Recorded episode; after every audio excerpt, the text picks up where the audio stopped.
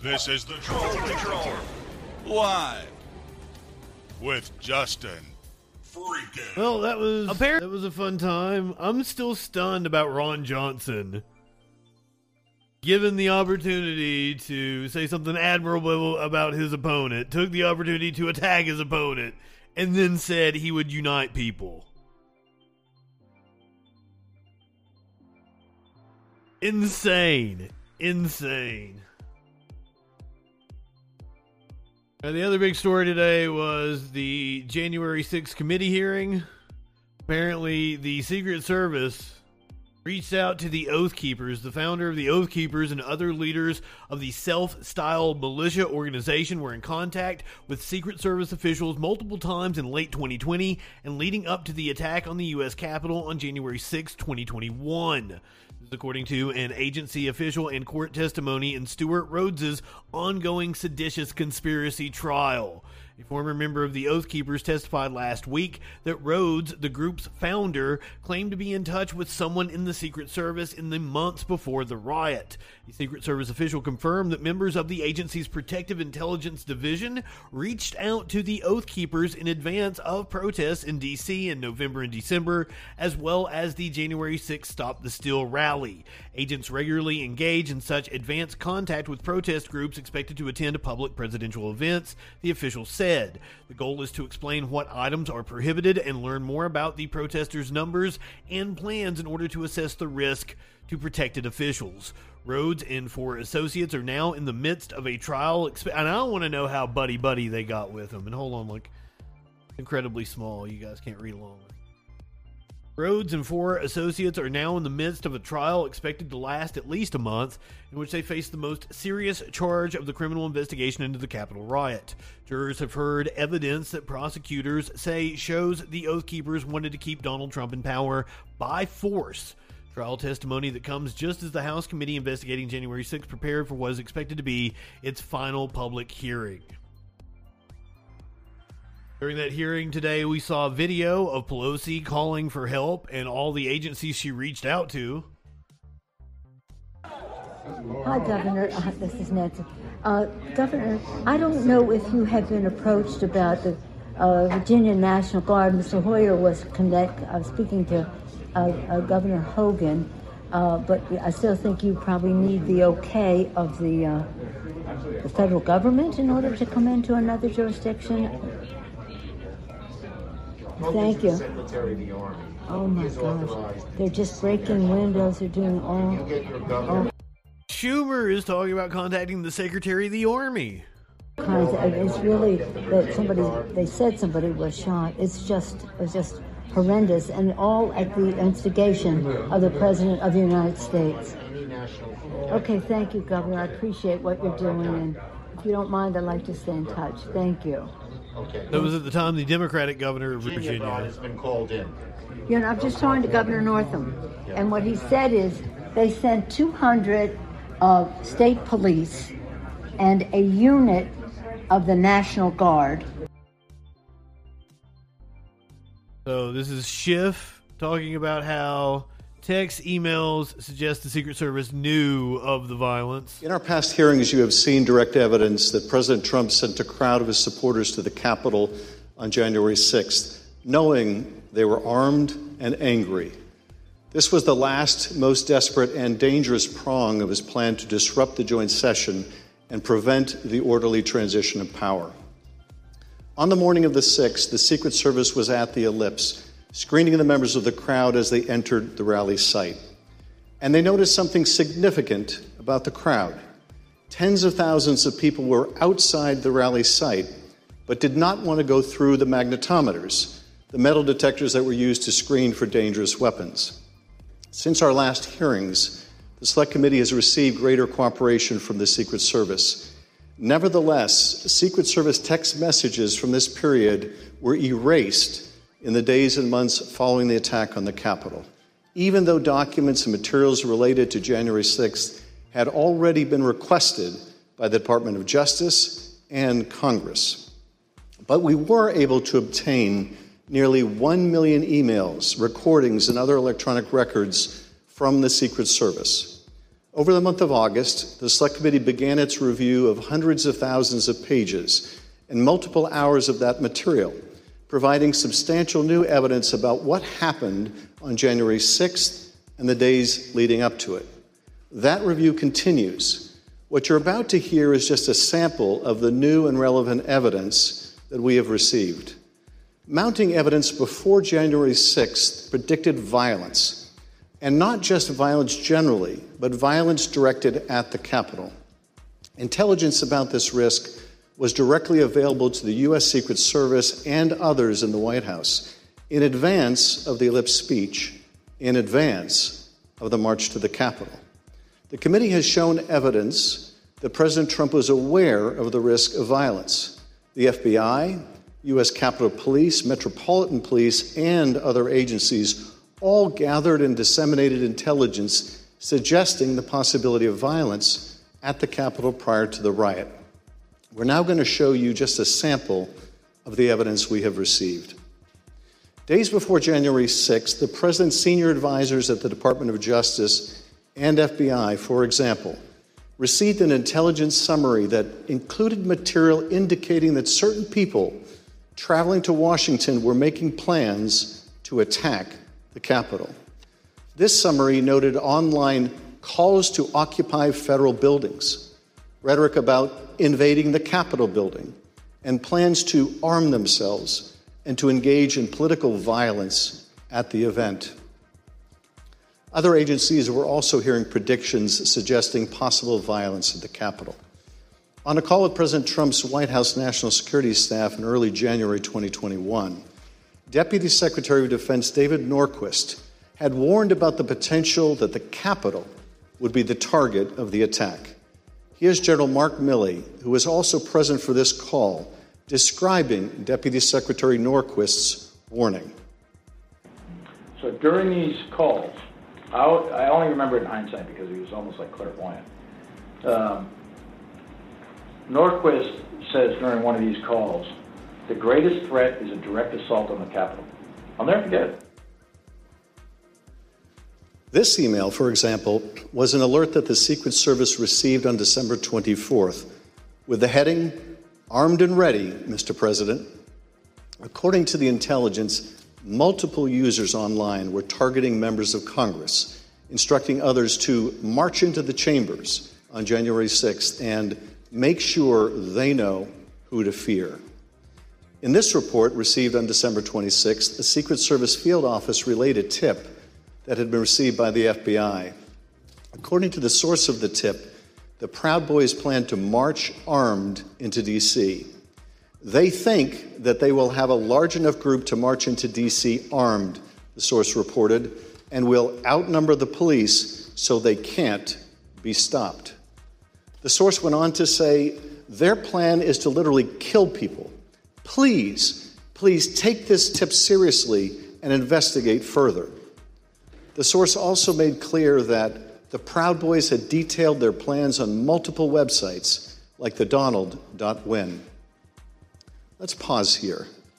The Secret Service had advance information more than 10 days beforehand regarding the Proud Boys planning for January 6th. We know now, of course, that the Proud Boys and others did lead the assault on our Capitol building. On December 31st, agents circulated intelligence reports that President Trump's supporters have proposed a movement to occupy Capitol Hill.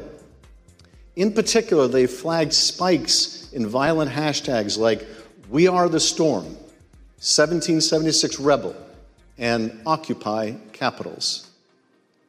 On January 5th, a Secret Service open source unit flagged a social media account on the Donald.win that threatened to bring a sniper rifle to a rally on January 6th. The user also posted a picture of a handgun and rifle with the caption Sunday Gun Day, providing Overwatch January 6th will be wild. Later, on the evening of January 5th, the Secret Service learned during an FBI briefing that right wing groups were establishing armed QRFs, or quick reaction forces, readying to deploy for January 6th. Groups like the Oath Keepers were standing by at the ready should POTUS request assistance. by invoking the Insurrection Act, agents were informed. As we all know now, the Oath Keepers did play a specific role on January 6th and had stashed weapons in Virginia for further violence that evening. Also, on that day, the Secret Service was rating its security precautions for the President's speech at the Ellipse the next day. A Secret Service deputy chief instructed agents to add certain objects to the list of items that would be prohibited at the rally site, including ballistic vests, tactical vests, armored or not, and ballistic helmets. By the morning of January 6th, it was clear that the Secret Service anticipated violence. It felt like the calm before the storm, one agent predicted in a Protective Intelligence Division chat group. Another remarked how agents were watching the crazies on live stream. By 9:09 that morning, the Secret Service could also see that many rally goers were assembled outside the security perimeter. One agent emailed, possibly because they have stuff that couldn't come through, would probably be an issue with this crowd. Just a thought. By 9:30 that morning, agents reported more than 25,000 people outside the rally site. An hour later, the Secret Service reported that the crowd was on the mall watching, but not in line. The head of the President's Secret Service Protective Detail, Robert Engel, was specifically aware of the large crowds outside the magnetometers. He passed that information along to Tony Ornato, who worked for Mark Meadows in the Chief of Staff's office. The documents we obtained from the Secret Service make clear that the crowd outside the magnetometers was armed and the agents knew it. Take a look at what they were seeing and hearing on the ground. One report from the rally site at 7:58 a.m. said, "Some members of the crowd are wearing ballistic helmets, body armor, carrying radio equipment and military-grade backpacks." Another from 9:30 a.m. said that there were possibly OC spray, meaning pepper spray, and or plastic riot shields. At 11:23 a.m., Agents also reported possible armed individuals, one with a Glock, one with a rifle. Over the next hour, agents reported possible man with a gun reported, confirmed pistol on hip located in a tree, and one detained at 14th and I Street Northwest.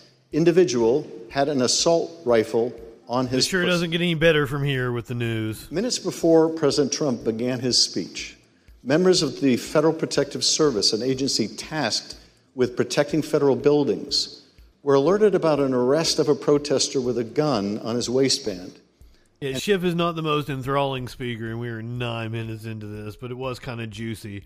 Let's go over the Roger Stone connection to January 6th, because he's kind of the bridge between the paramilitary groups and the administration. Another close associate of Donald Trump apparently knew of Mr. Trump's intentions as well. Now, Roger Stone is a political operative with a reputation for dirty tricks. In November 2019, he was convicted of lying to Congress and other crimes and sentenced to more than three years in prison. He's also a longtime advisor to President Trump and was in communication with President Trump throughout 2020. Mr. Trump pardoned Roger Stone on December 23, 2020. Now, recently, the Select Committee got footage of Mr. Stone before and after uh, the election from Danish filmmaker Christoffer Guldbrandsen pursuant to a subpoena. Right before the election, here's Roger Stone talking about what President Trump would do after the election. Awesome. Let's just hope we're celebrating. yeah. I suspect it'll be, I really do suspect it'll still be up in the air. But when that happens, the key thing to do is to claim victory. Possession is nine tenths of the law. No, we won. Fuck you. Sorry, over. We won. Yeah. You're wrong. Fuck you. ABC. I said, fuck the Lord, and let's get right to the violence. That's what I'm and he did a dry run of this in Florida in 2000. Start smashing pumpkins, if you know what I mean. Oh, yeah. Gonna call it Billy the Corgan? committee called Mr. Stone as a witness, but he invoked his Fifth Amendment right against self incrimination. Do you believe the violence on January 6th was justified? Uh, on the advice of counsel, I respectfully re- uh, decline to answer your question on the basis of the Fifth Amendment. And, and Mr. Stone, did you have any role in planning for the violence on January 6th?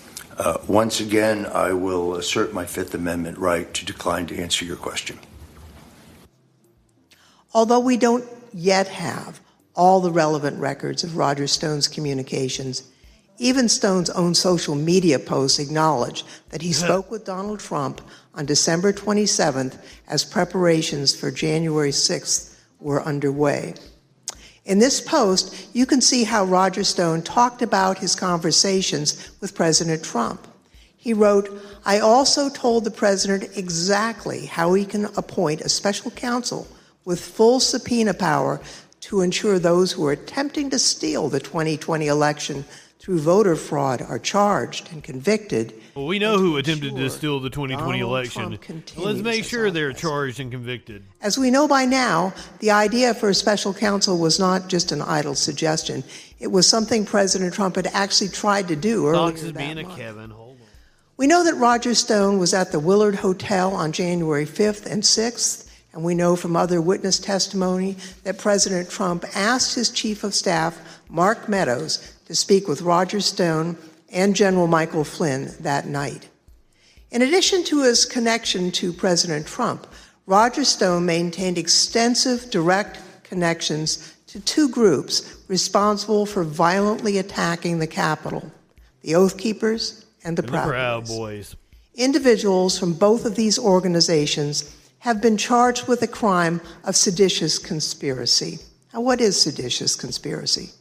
It is a conspiracy to use violent force against the United States, to oppose the lawful authority of the United States. Multiple associates of Roger Stone from both the Oath Keepers and the Proud Boys have been charged with this crime. Close associates of Roger Stone, including Joshua James, have pled guilty to this crime.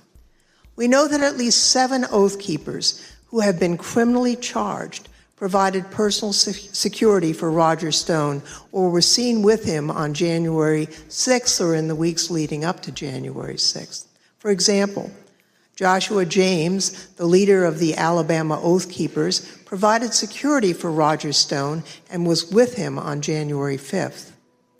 This is uh, the picture of the two uh, together on January 5th. James entered the Capitol on January 6th. Roger's a short-dressed assaulted man. police officer. Earlier this year, he pled guilty to seditious conspiracy and, obstruct- and obstruction of Congress. Another example is the married couple, Kelly and Connie Meggs. Now, Kelly Meggs was the leader of the Florida chapter of the Oath Keepers. Both he and his wife provided security for Roger Stone, and both are charged with leading a military style stack attack of Oath Keepers, attacking the Capitol on January 6th. Perhaps even more disturbing is Roger Stone's close association with Enrique Tarrio, the national chairman of the Proud Boys. Roger Stone's connection with Enrique Tarrio and the Proud Boys is well documented by video evidence with phone records the Select Committee has obtained. Um, Tarrio, along with other Proud Boys, has been charged with multiple crimes uh, concerning the attack on January 6th, including seditious conspiracy. During the attack, Tarrio sent a message to other Proud Boys claiming, We did that. He also visited the White House on December 12th. Later that day, he posted he do that a video? disturbing video claiming credit for the attack. This video, posted on January 6th, was apparently created prior to the attack. I mean, like the committee didn't do that to his video, did they? That would be weird. This big lie, President Trump's effort to convince Americans that he had won the 2020 election, began before the election results even came in. It was intentional, it was premeditated, it was not based on election results or any evidence of actual fraud affecting the results or any actual problems with voting machines. It was. Now, you heard Representative Zoe Lofgren uh, mention that Roger Stone took the fifth. She's a young woman from Wyoming. Liz Cheney ran down all of Trump's associates who had pled the fifth. Is recognized on her resolution. Thank you, Mr. Chairman. Mr. Chairman, our committee now has sufficient information to answer many of the critical questions posed by Congress at the outset. We have sufficient information to consider criminal referrals for multiple individuals and to recommend a range of legislative proposals to guard against another January 6th. But a key task remains. We must seek the testimony under oath of January 6th central player. More than 30 witnesses in our investigation have invoked their Fifth Amendment right against self incrimination. And several of those did so specifically in response to questions about their dealings with Donald Trump directly. Here are a few examples. This is Roger Stone with Oath Keepers at the Willard Hotel on the morning of January 6th. And here is Mr. Stone testifying before our committee. Did you speak to President Trump on his private cell phone on either January 5th or January 6th? Uh, once again, on advice of counsel, I will assert my Fifth Amendment right to respectfully decline to answer your question. This is General Michael Flynn walking with Oath Keepers on December 12th, 2020. And here is General Flynn's testimony before our committee. Did you, General Flynn, talk to President Trump at any point on January 6, 2021? The 5th. Here is John Eastman fraudulently instructing tens of thousands of angry protesters that the vice president could change the election outcome on January 6th.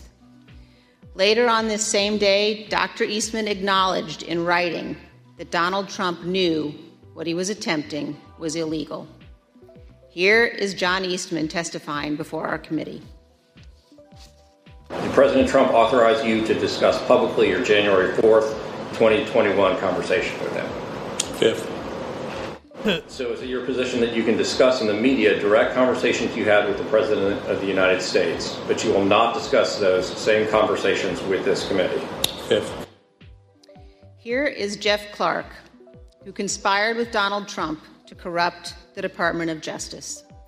President Trump wanted to appoint Jeff Clark as acting Attorney General. And as you can see in this call log we obtained from the National Archives, he did so. And here is Mr. Clark testifying before our committee. At 420, he was speaking to Trump at 420. Mr. Clark, when did you first talk directly with President Trump? Fifth. Uh, Mr. Clark, did you discuss with President Trump allegations of fraud in the 2020 election? Fifth. Other witnesses have also gone to enormous lengths to avoid testifying about their dealings with Donald Trump. Steve Bannon has been tried and convicted by a jury of his peers for contempt of Congress. He is scheduled to be sentenced for this crime later this month. Criminal proceedings regarding Peter Navarro continue.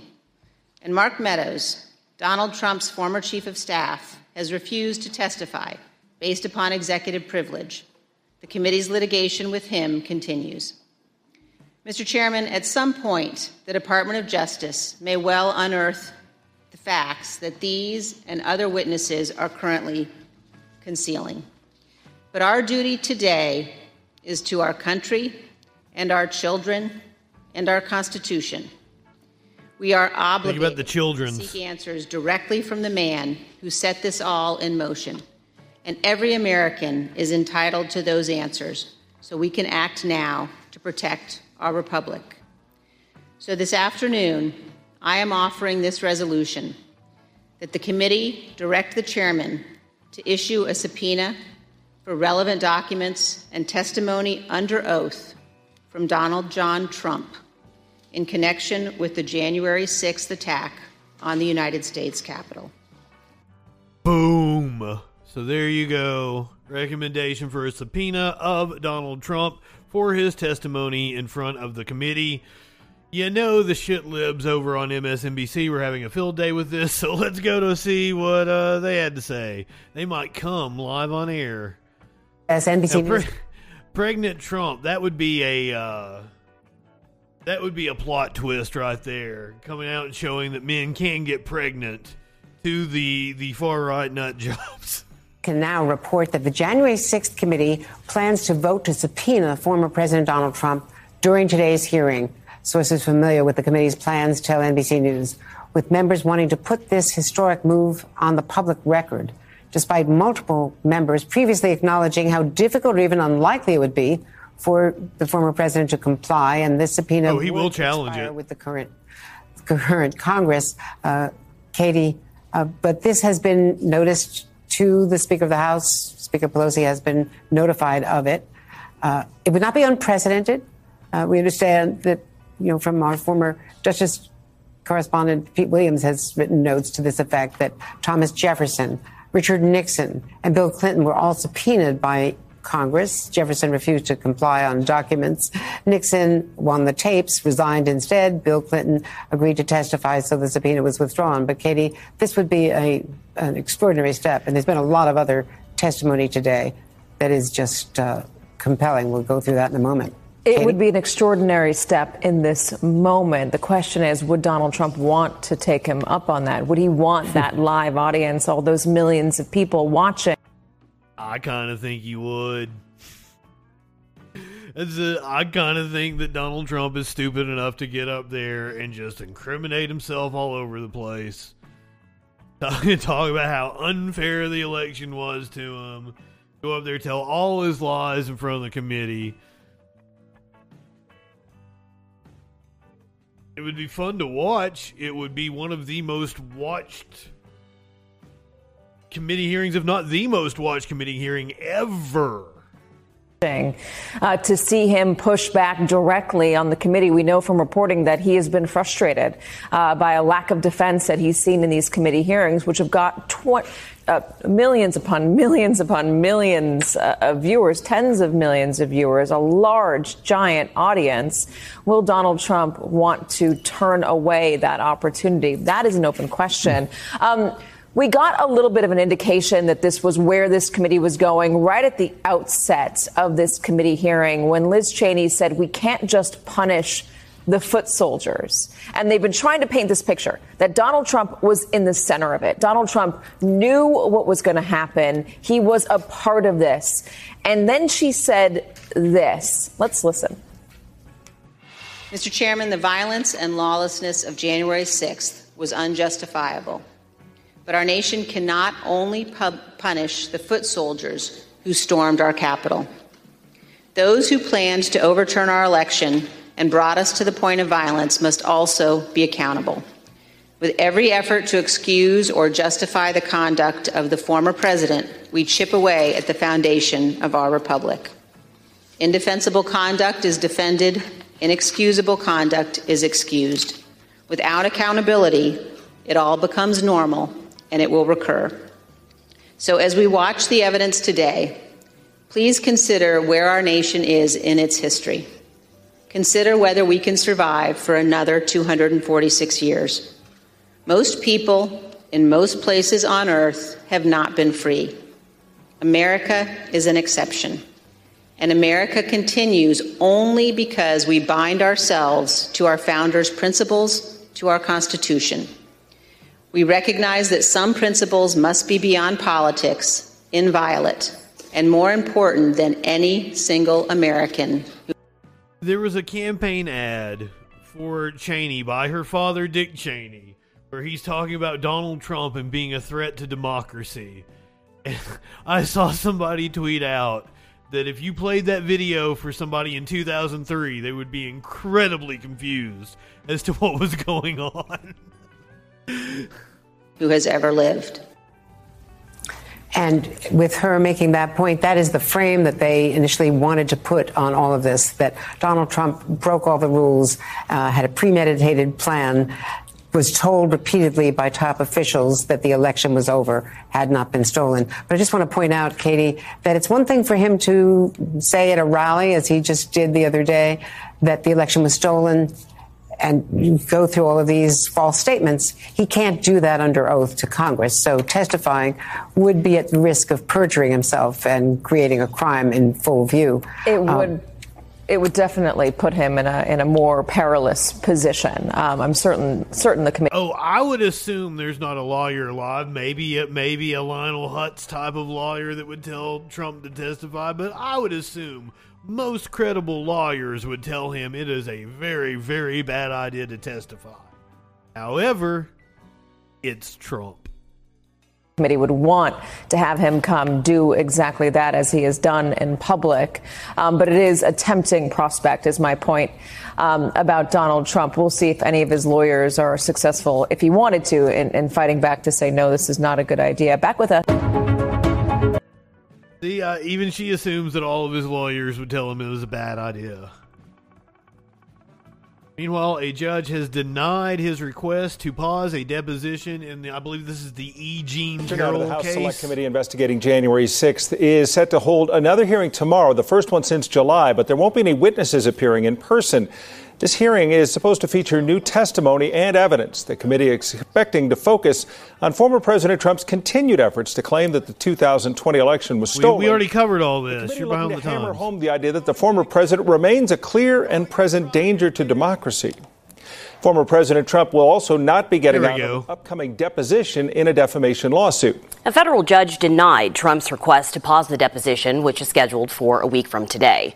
Columnist E. Jean Carroll sued Trump in 2019 after he denied raping her in the mid 1990s and accused her of fabricating the claim to boost book sales. Trump has denied all allegations against him. Well, a federal judge rejected the former president's attempt to pause the deposition.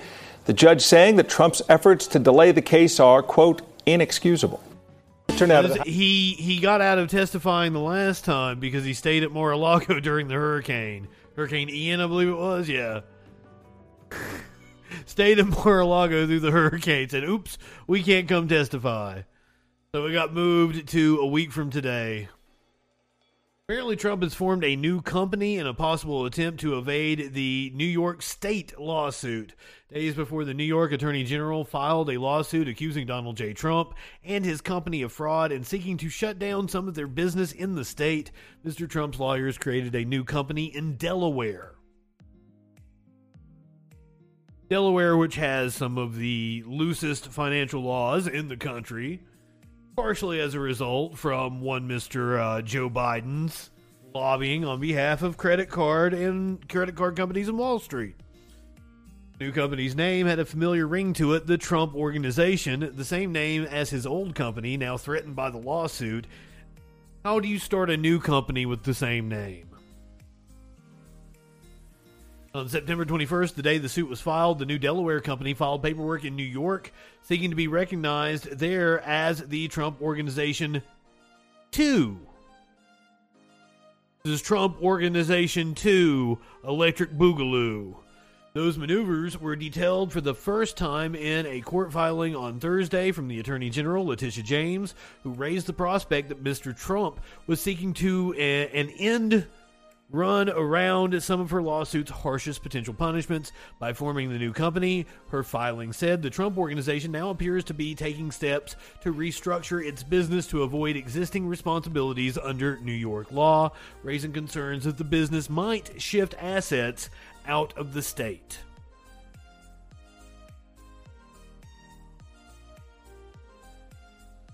Oh, Trumpy boy. Let's quickly move over to the UK, where uh, Trussy Girl is having a hard time. New British Prime Minister So we've Liz Truss, only been Prime Minister for what, a little over a month now? Not looking too good that she's going to continue as Prime Minister. Truss is considering raising corporate tax rates. This was after she came to power promising austerity in the UK, uh, having to backtrack now. Going to blink first. I think we now know the answer. I think probably there is an argument to say that Governor Bailey was talking to the government when he said, You've got three days to sort this out. He may have been talking to the market as well, but it certainly seems as if that threat has resonated in number 10 number 11 Downing Street. Um, the market is moving on rumours at the moment. As you say, we still don't know the details of exactly what is going to be reversed, which aspects of the unfunded tax policy uh, that we're going to be seeing changed. I, I think the, the, Sun report is very, very interesting. John, the, the market has been all over the place this morning. We've seen, we, we initially saw a big move lower in yields. And you do wonder whether or not that is predicated on the idea that we are seeing the Bank of England's policies and the help it's being provided having an effect, or rumours have been swirling about a U turn. Kitty Donaldson and the team confirming that now that there is a conversation happening about a U turn, and you've seen the market response off that. This is what the market was primed for. It was waiting for the government to blink. And it looks like we're getting close to the government blinking. How much does the government have to blink because of conservative pushback, a pushback from Liz Truss's own administration to say this is infeasible and could potentially undermine any potential growth in the UK for years to come? I think it's coming from a, number of different uh, areas. Clearly, within the Conservative Party, there is much annoyance about the way that this has been handled. Much annoyance. Um, horror authority has been diminished also for, uh, almost from the get go. Oh, you British um, people. Never stop being British. It's coming from uh, Conservative Party donors. It's coming from a whole host of sources at the moment. And the, the force of that is now clearly too much for the government to bear. Uh, and as a result of which, we are going to have yet another U turn. I'm not even sure which way we're facing at the moment. Uh, I think we'll probably maybe find out at the end of the day doing the hokey pokey over in the UK with Liz Truss as the Prime Minister. I don't know how long she's going to make it. I think the Conservatives may uh, may yeet her. They may break down and just call a snap election. Who knows what's going to happen? I mean, one of the things that Warlord explained to me was the fact that you know the party in charge is, is in charge of calling a snap election. So why would the conservatives want to call an election if they are poised to lose and they have power? I believe an election must happen b- before 2025. Was that correct? Belarus declares counter-terrorist Oper- operation regime. What? Counter-terrorist operation regime has been declared in Belarus, and the country's army and special services ready to respond to any provocations from neighboring countries. According to Belarusian Foreign Minister Vladimir Makey. In Minsk yesterday, they officially accused Ukraine in preparation for attacking the territory of Belarus What? This is very confusing. If I remember correctly, Belarus has a pro-Russian uh, regime currently. Correct, Warlord? Is that the dude that really likes the horses? There's, yeah, there is one autocratic uh, uh, president of one of those satellite countries that really likes horses, and I think it's the president of Bel- Belarus. Well, P- Putin likes horses as well, but I want to say the president of Belarus has like multiple like show horses, like dressage horses, or some shit. And I think I know this from John Oliver. I think John Oliver did a piece on it. All right, this is the story that Warlord alerted me to, like right as we were coming on. Content warning.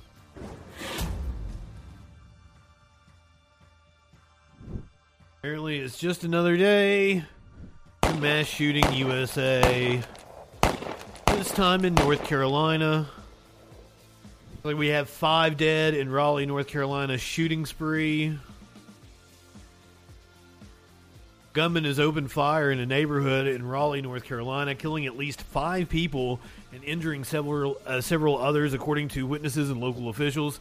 The suspect was later taken into custody. The incident began just after 5 p.m. on Thursday when officers were called to an active shooter in the Neuse River Greenway in East Raleigh, about 130 miles northeast of Charlotte. This is reported seeing a white male, possibly a teenager, who was dressed in I I bet he was white. Betty White, who was dressed in camouflage and armed with a long barrel shotgun. They took him alive. Oh, the hor- the horse guy is uh, Turkmenistan. Not immediately clear whether he knew any of his victims, but shots were fired at multiple locations. Aerial footage showed a car riddled with bullets at one of the scenes. Well, you know what we got to do now?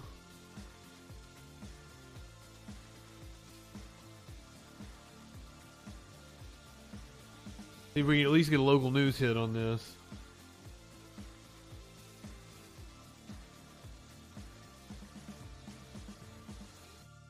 Apparently, a cop was among those killed.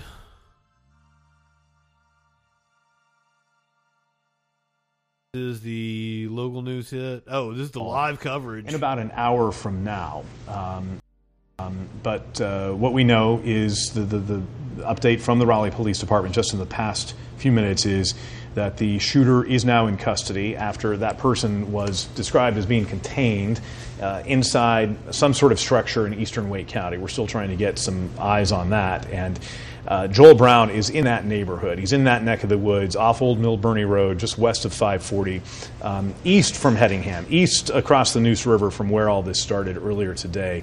So Joel. Neuse River, I said it correctly. And, and one of our photojournalists are trying to get in there right now.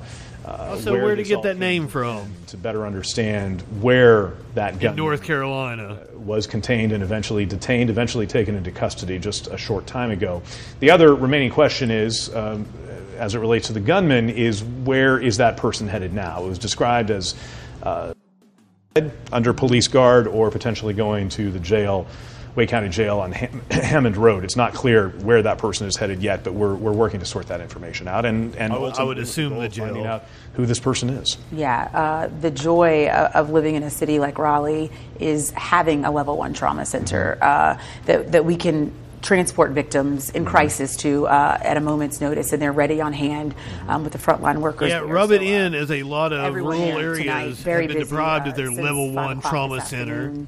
Um, when, to when they got the cutbacks. call that they were transporting victims to the hospital there. So And as we showed you with our crews on the scene at WakeMed through the evening, there was a large law enforcement presence there. The, the, the Brotherhood in blue, the, the uh, men and women in uniform were coming together to comfort each other when word spread very quickly that uh, one Raleigh police officer ultimately uh, died as a result of gunshot wounds and another was shot. Uh, we saw so many people from so many agencies going there to WakeMed to be together, provide each other comfort. Uh, it's what members of the law enforcement community do If whenever. the suspect killed a cop, he is going to get that uh, continued support at the WakeMed basement of the jail treatment it's before we actually see. When we see his mugshot, his face will be completely uh, I black and blue. yes, was that that person was taken to uh, WakeMed, and every effort was made to save the person. They- yeah, life. he, he may die under mysterious circumstances in the jail, there, but this seems pretty high profile, so that might not happen. yeah, heavy hearts uh, at WakeMed as If well. they could get away with it, Denise though. Price has been in that uh, Eagle Trace neighborhood all evening, uh, talking to people and, and telling us what she's seen. It looks like the scene has cleared up just a bit there, Jamiese. What can you tell us at this hour? Yeah, these folks are still trying to get home. Uh, just spoke with one driver. He had been waiting at this point for about an hour, and that's from South Hall to where we are right now, which is, I believe, this is Murphy, Murphyfield Village Way. I'm sorry, at Eagle Trace Drive. So that's about a half a mile from where we were um, initially when all of this happened, and it's also about another half a It's wild that it happened in a residential neighborhood. That doesn't fit the kind of blocking everybody profile. any further um, at this point. So folks are just still trying to get home here, and I know we've been talking a, a, a lot of just about the heavy hearts here in the city of Raleigh tonight. And I've been watching these officers work throughout the evening, just going back and forth. And at one point, when one of those officers um, they were trying to get around this area where some of the cars were, so they were kind of stuck here where I could see them, and it was for the first time I could really see the pain. Once again, this is live from Raleigh. North Like, now, I Carolina. gotta There are at least at five people dead, He just looked including one cop who was apparently like, off duty. In disbelief that all of this is happening, it is a lot to to process. We're talking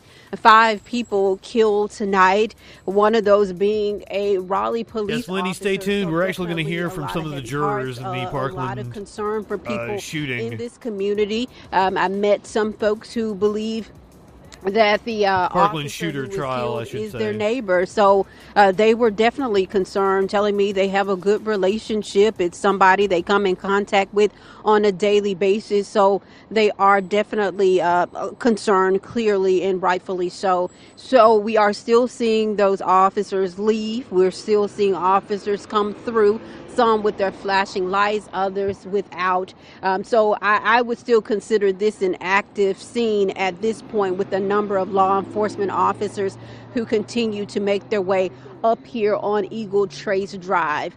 So we're, we're, we're trying to see how, how long it's going to be for these folks to get back home. I just seen one lady pass us here with some food because people can't get to their homes. Gonna be passing out some pizza. They need to, to get to their kids. They need to get home. They've worked all day, and now they've been in the car for hours. So again, the last person I just spoke with, he had been uh, waiting at this point just to get a half a mile uh, for about an hour. So. Uh, Steve and Lauren, yeah, a, a lot of people just a little bit antsy at this point, ready to just get home. Yeah, it's a, it's been an evening of um, high. That gives you an idea of what is going on in North Carolina. Let's go to Connecticut, where apparently last night cops were ambushed. Two Connecticut officers dead. One was hurt in an apparent ambush. Turn now Here's local news hit. developing story out of Connecticut where police say two officers have died and another is hurt in what's believed to be an ambush style shooting. The one who survived is hospitalized in critical condition. ABC's Reena Roy has the latest. A somber procession in Bristol, Connecticut Thursday, dozens of heartbroken officers saluting their fallen colleagues. Our hearts are broken. We're united in immeasurable Kinda cold grief in here. for I can't take hero my shirt off. officers, for their families and friends, and for all of our law enforcement personnel. Police say Sergeant Dustin DeMonte and Officer Alex Hamzy were killed Wednesday night in an apparent ambush attack. Sadly, we lost two exceptional Bristol police officers, and a third was seriously injured as a result of senseless violence.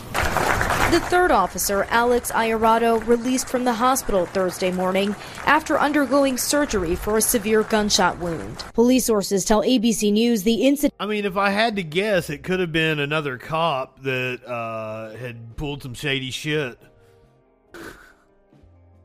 Uh, trying trying to protect their ass, or a a cop that was trying to expose corruption on the force and got retaliated against. Or it could just it could have been random, and it wasn't even like uh, the the cops were ambushed.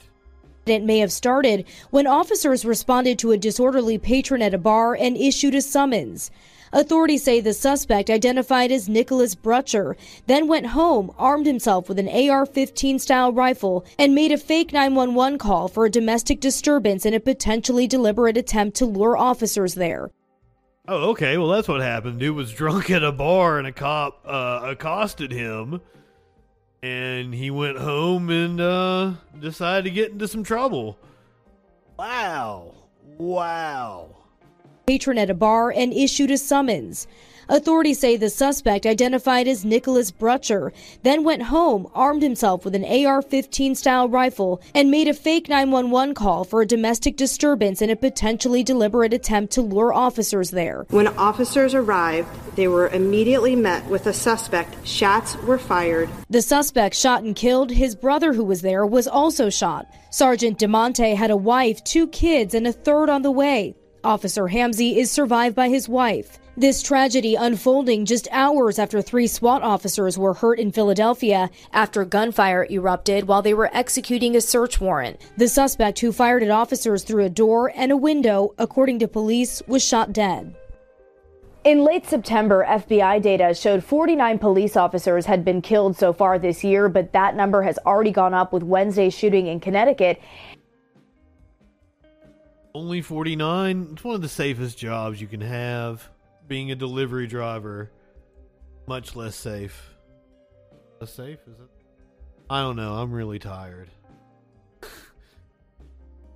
Much more dangerous. That's what that's what it is. Lenny alluded to earlier, the jurors in the Parkland shooting uh, penalty phase of the trial. The Parkland shooter pled guilty to 26 counts of murder. So the trial was all about whether he would get life in prison or the death penalty. The jurors sided with the defense, gave him life. We're going to hear from the, jury. Local 10's Leanne Morejon is live with more on this. Leanne. And Louis, it's been a team effort to try and speak to jurors who had a hand in this final decision. Some have opted not to speak out publicly, but we have spoken to a few, including the one juror who did request to see that gun, the gun at the center of all of this, as well as the jury foreperson who spoke publicly and identified himself. Was it just a gun nut? Juror number three is a probation officer and once worked as a paralegal executive assistant. He told me he was once in the military.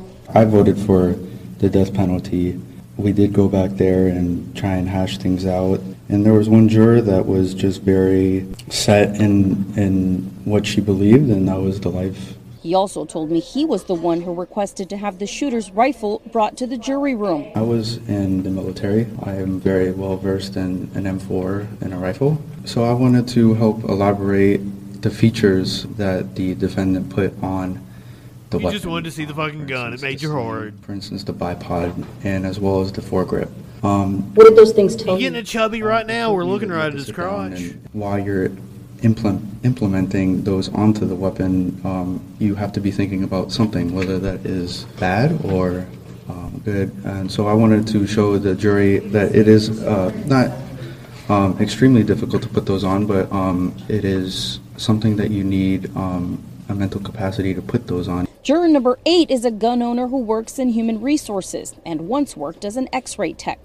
Anxious, nervous. Are you happy that it's over? Very happy that it's over. The jury foreman was juror number one, Benjamin Thomas, a gun owner who works in IT. His brother is in law enforcement and his mother is a mental health counselor. I didn't vote that way, so I'm not happy with how it how it worked out. But everybody has the right to decide for themselves. It is a moral decision on their own. It sounds from the the jurors' comments that it was one person and only one person that voted for life. Cruz's life was spared because of one juror. The rest of them seemingly voted for the death penalty. And you heard there both juror number three as well as that four person both mentioned publicly that there was one holdout that really was not prepared to vote for the death penalty. It seems that the majority of the voters, uh, of the jurors, I should say, were ready to go for death to recommend that death penalty, uh, except for one of them. So uh, we can also tell you that I did speak to an alternate juror who was dismissed. She was not part of deliberations, but she spoke to me a little bit about where her head was at. She told me that while she didn't really want to elaborate on what she was ready to vote for, what she was ready uh, to select, she did point the finger at the system that she believes failed Nikolas Cruz, whether it was law enforcement, the school district, uh, various entities that she said could have stopped this Gun from laws. getting uh, to the ultimate deadly conclusion that it came to. Uh, and she also said that she really was not surprised to hear what the ultimate verdict was, but says that at the point where she was dismissed, she had not discussed uh, her thinking with any other jurors as per the judge's request. Reporting live in Deerfield Beach, Leanne Morejon, Local 10 News. I can say, as a matter of principle, that I am very much against the death penalty. Uh, as I've elaborated with this case, this is one of those cut and dry cases where I'm like, you could convince me on this one. However, if you are looking for something punitive, I would say the death penalty is the easy way out. And that life in prison would be far more torturous. If if you were looking strictly at a at a from a punitive sense. I don't think the state has should have the power to kill someone. I'm pretty consistent with that. Like I, be- I believe a cop's job is to die if necessary to bring a suspect in. That is the way I interpret the Constitution. I don't think the state has the power to just kill people in the streets unnecessarily. So I don't know. It's a tough call. It's a tough call. I do know that if if if any of you are out there contemplating doing a school shooting, don't remember kids shoot up drugs, not schools. That's my advice for the children's. But hey, hey, some parents aren't upset about the sickening school shootings happening all over the country. They're more upset about drag queens. So, parents protesting the Encinitas Union School District for distri- distributing Queer Fest drag show flyer. Group of Encinitas parents are demanding answers from the Encinitas Unified School District after the district distributed a flyer promoting a boo bash. It's called the Queerest A boo Family bash? Friendly Drag Show. And joining me now to talk more about Tuesday's upcoming rally is a concerned mother and community activist, Carrie Prejean Boller. Good morning. And what Good an morning. honor to meet you.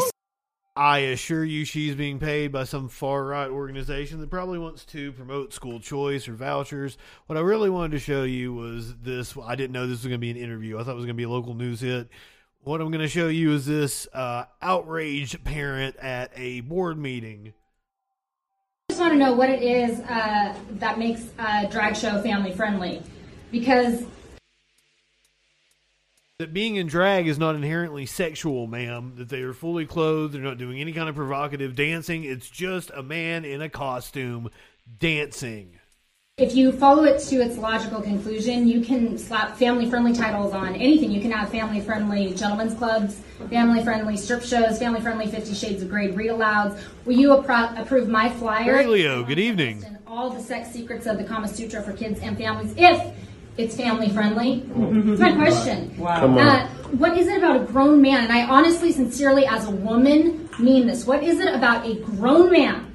Costumed in a sparkly bra with augmented boobs busting out, a leather miniskirt barely covering his twerking ass with tuck tape on his front while spreading his fishnetted legs. Yeah, I just want to point out that what she is doing is committing a logical fallacy. Committing a logical fallacy while saying, if you go to its logical conclusion. as he writhes on the ground, grinding his groin next to a minor. Mm, family friendly. Come on. You owe us an answer. No. And you know, you don't get to hide by just taking something down off Peachjar and calling it a day. You owe an explanation Right. and an apology to every parent.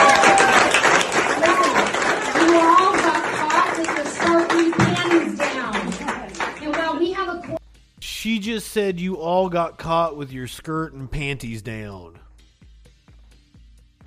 You live in sexual anarchy? Now, you guys know I encourage people to kick authority in the balls. He's kicking authority in the balls. This is not kicking authority in the balls. This is just this is just blatant trans uh, homophobia, drag phobia, any kind of anything that is is against the gender binary is scary to these people, and they are allergic to it. culture that has a massive problem with child porn, with sex trafficking. You, a little school district board of adults, made the decision to feature an event to hypersexualize young children. Do you want to know that the word that defines that? It's groomer. You all Of course, you would say groomer. Pimp for an Align Surgical Next time, next next thing she's gonna say is like, just go look at libs of TikTok, and you will see all kinds of evidence. to hypersexualize young children. Do you want to know that the word that defines that? It's groomer. You all played the activist pimp for an Align Surgical Center and for a 21 plus gay bar. It makes you groomers and activist pimps, and we won't have those sitting on a school board who oversees the education of our children. You all stepped out of line. You should be ashamed. There is nothing loving.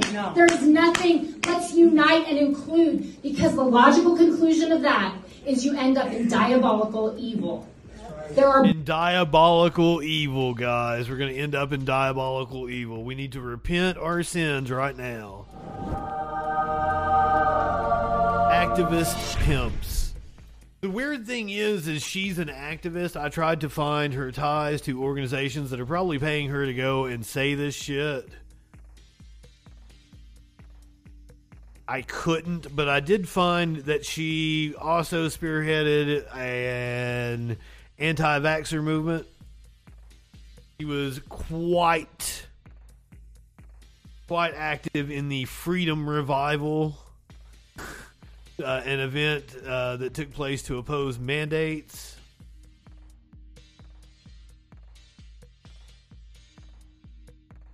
So this is Brittany Meyer.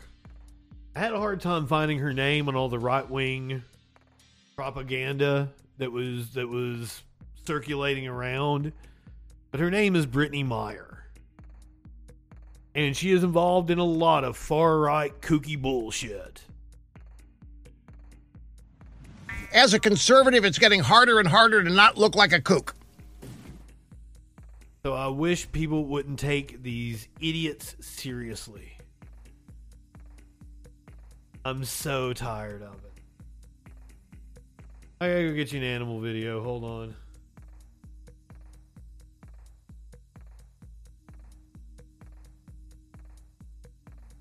I didn't have one handy.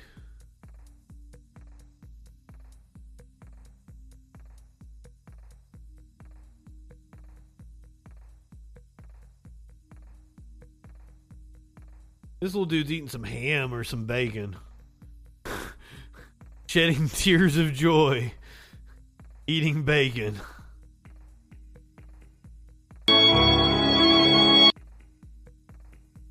Little dude is so happy. You live in sexual anarchy? Not the kitty. For those of you listening to the podcast, the kitty did not request the sexual anarchy. The chat did. Buddy, is he so happy? All right, tomorrow night is Friday. Usually the Troll Patrol is not on, but we will be on tomorrow night. It is a very special night. We get the Georgia Senate debate between Herschel Walker and Raphael Warnock. I do believe that's at 7 o'clock. Check the time on YouTube and make sure, but I'm almost positive it's 7 o'clock. Then we will be back at 10 o'clock the Friday Night Freak Show with special guest co host Igloo. Igloo coming on as special guest co host tomorrow night. I eight bitted one of my uh, my cartoon pictures of me. Igloos. I wish I kind of now that I think about it, I wish I I'd got like a little penguin eight bit like that and put like a Fu Manchu on it. That cat is so. Maynard loves ham.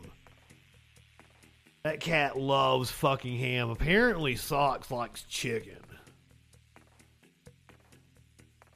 Maynard loves fucking ham. All right, if you're watching on Twitch, let's find out who we are going to raid. I don't think it's time for Echoplex yet, but do show back up for Echoplex. They got satanic pan- uh, the satanic panic. I mean, you just saw a little bit of the satanic panic at that uh, board meeting. This is like my fourth or fifth, fourth or fifth satanic panic in my lifetime. We're gonna go say hey to Soup for my bread line.